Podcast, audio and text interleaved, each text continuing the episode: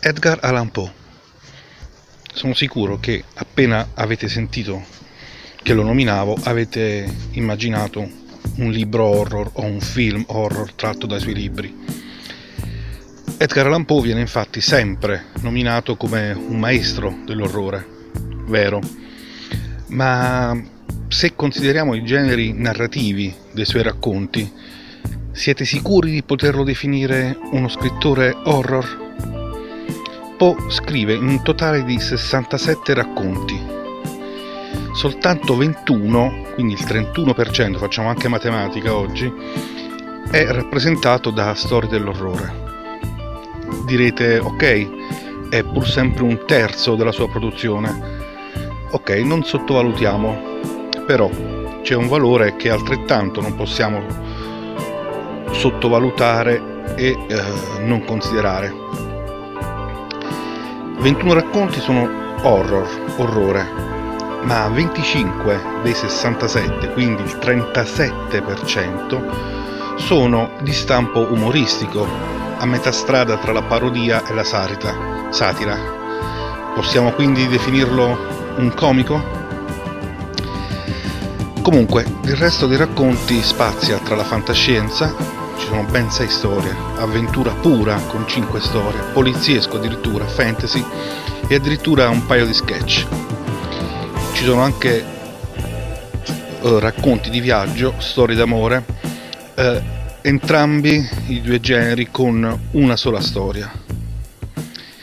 Bene, la nostra amica Alicia oggi ci presenta e ci legge un brano tratto da L'incomparabile avventura di un certo Hans Fall che guarda caso non è un horror.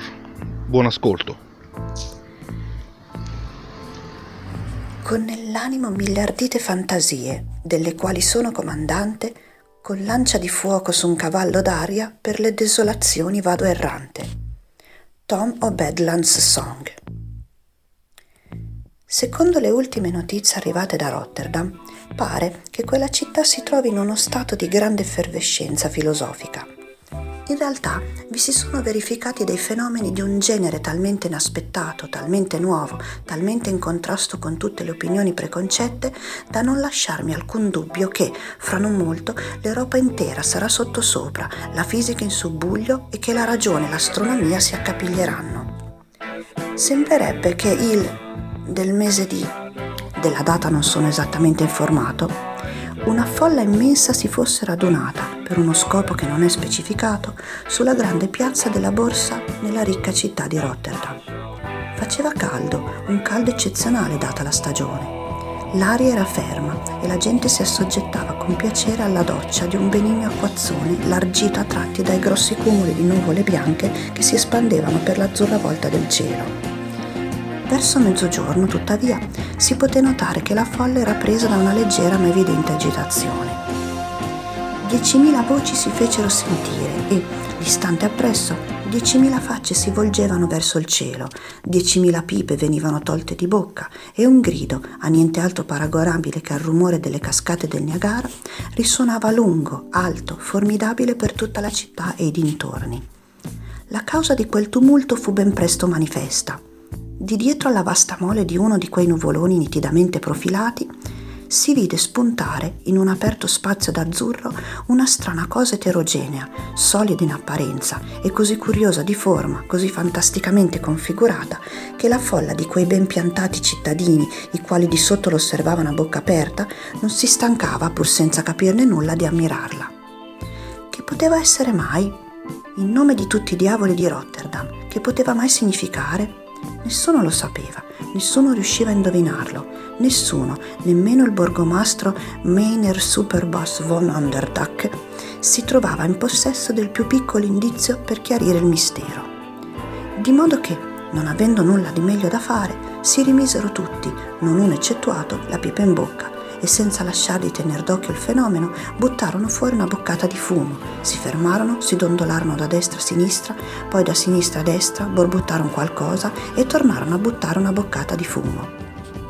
L'oggetto di tanta curiosità e di tanto fumo scendeva nel frattempo sempre più e in pochi minuti si trovò vicino abbastanza per essere distinto con precisione.